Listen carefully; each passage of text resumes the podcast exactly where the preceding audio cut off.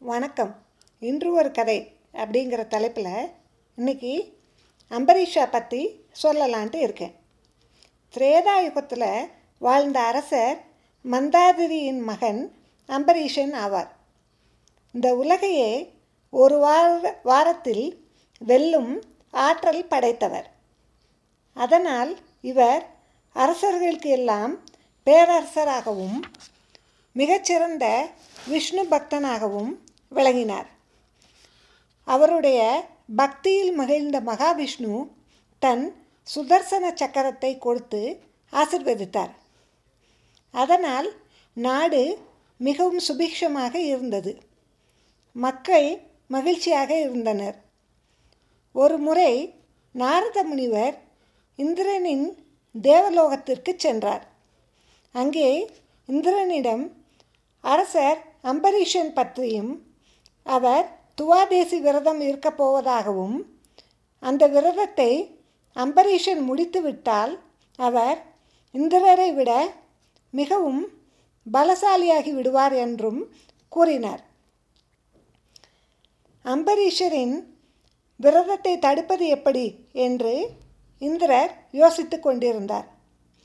அப்பொழுது துர்வாச முனிவர் இந்திரரை காண வந்தார். இந்திரர் துர்வாச முனிவரை வணங்கி ஆசிர்வாதம் பெற்றார்.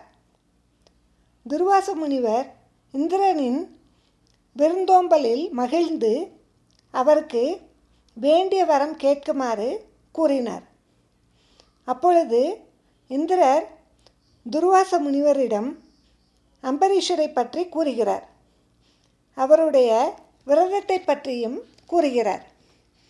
துர்வாச முனிவர் தான் அம்பரீஷரை காண விருப்ப விரும்புவதாக கூறுகிறார். அதை கேட்ட இந்திரன் தன் மனதிற்குள் அம்பரீஷன் துர்வாச முனிவரிடம் சொன்னபடி நடந்து கொள்ள வேண்டும். இல்லையேல் துர்வாச முனிவரின் கோபத்திற்கு ஆளாக நேரிடும் என்று நினைத்தார். மேலும் அம்பரீஷன் விரதத்தை பூர்த்தி செய்ய முடியாத நிலை ஏற்படும் என்றும் இந்திரர் நினைத்தார்.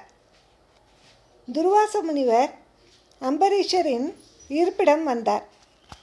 அம்பரீஷன் துர்வாச முனிவரை வணங்கி உணவு உண்ண வருமாறு வேண்டினார். துர்வாச முனிவர் தான் வெகு தொலைவில் இருந்து வந்திருப்பதால் யமுனை நதியில் நீராடிவிட்டு வருவதாக கூறினார். நீராட சென்ற துர்வாச முனிவர் வெகு நேரமாகியும் வரவில்லை. அப்பொழுது ஒரு துறவி அம்பரீஷரின் மாளிகைக்கு வந்தார். அம்பரீஷரின் விரதத்தை முகூர்த்த நேரத்திற்குள் முடித்தால்தான் விரதத்தின் பலன் முழுமையாக கிடைக்கும் என்று கூறினார். அதற்கு அம்பரீஷர் தான் துர்வாச முனிவருக்காக காத்திருப்பதாக கூறினார். அந்த துறவி ஒரு மிடரு துளசி தீர்த்தம் குடித்து விரதத்தை முடிக்குமாறு கூறினார். வெகு நேரமாகியும் துர்வாச முனிவர் வராததால் அம்பரீஷர் துளசி தீர்த்தத்தை குடித்தார். அங்கு வந்த துர்வாச முனிவர் அம்பரீஷரை கண்டு கோபம் அடைந்தார் அம்பரீஷர் தான் ஒரு மிடரு துளசி தீர்த்தம் மட்டுமே குடித்ததாகவும் துர்வாச முனிவருடன் இணைந்து உணவு உட்கொள்ளலாம் என காத்திருப்பதாகவும் கூறினார். விருந்தினரை அவமானப்படுத்தியதாக துர்வாச முனிவர் கோபப்பட்டு தண்டனை வழங்கினார். துர்வாச முனிவர் அரக்கன் ஒருவனை அனுப்பி அம்பரீஷரை அழிக்குமாறு கட்டளையிட்டார். அம்பரீஷர் விஷ்ணு பகவானை நினைத்து தன்னையும் தன் மக்களையும் காப்பாற்றும்படி வேண்டினார். அரக்கன் அம்பரீஷரை நெருங்கும் சமயம் சுதர்சன சக்கரம் தோன்றி அரக்கனை கொன்றது. பின் சுதர்சன சக்கரம் துர்வாச முனிவரை நோக்கி சென்றது.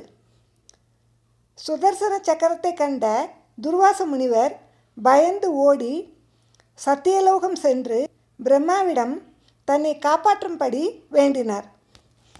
அதற்கு பிரம்மர் சிவலோகம் செல்லும்படி கூறினார். அதனால் துர்வாச முனிவர் சிவலோகம் செல்லத் தொடங்கினார். சுதர்சன சக்கரம் அவரை பின்தொடர்ந்து சென்றது. துர்வாச முனிவர் சிவபெருமானிடம் அடைக்கலம் நாடினார். சிவபெருமான் தன்னால் எதுவும் செய்ய இயலாது எனவும் விஷ்ணு பகவானிடம் செல்லும்படி அறிவுரை வழங்கினார். அதை கேட்ட துர்வாச முனிவர் விரைவாக வைகுண்டத்தில் இருந்த விஷ்ணு பகவானிடம் சரணடைந்தார். தன்னை காப்பாற்றும்படி வேண்டினார். விஷ்ணு பகவான் துர்வாச முனிவரிடம் உங்கள் கோபத்தால் இந்த நிலை உருவானது. அம்பரீஷரிடம் சென்று மன்னிப்பு கேட்குமாறு கூறினார். அதை கேட்ட துர்வாச முனிவர் அம்பரீஷரிடம் வந்து சுதர்சன சக்கரத்திடம் இருந்து தன்னை காப்பாற்றும்படியும் மேலும் தன்னை மன்னிக்கும்படியும் கூறினார். அதை கேட்ட அம்பரீஷர் விஷ்ணு பகவானிடம் தான் துர்வாச முனிவர் மீது மிக்க மரியாதை வைத்திருப்பதாகவும் சுதர்சன சக்கரத்திடம் இருந்து துர்வாச முனிவரை காப்பாற்றும்படியும் வேண்டினார். சுதர்சன சக்கரம் உடனடியாக மறைந்தது.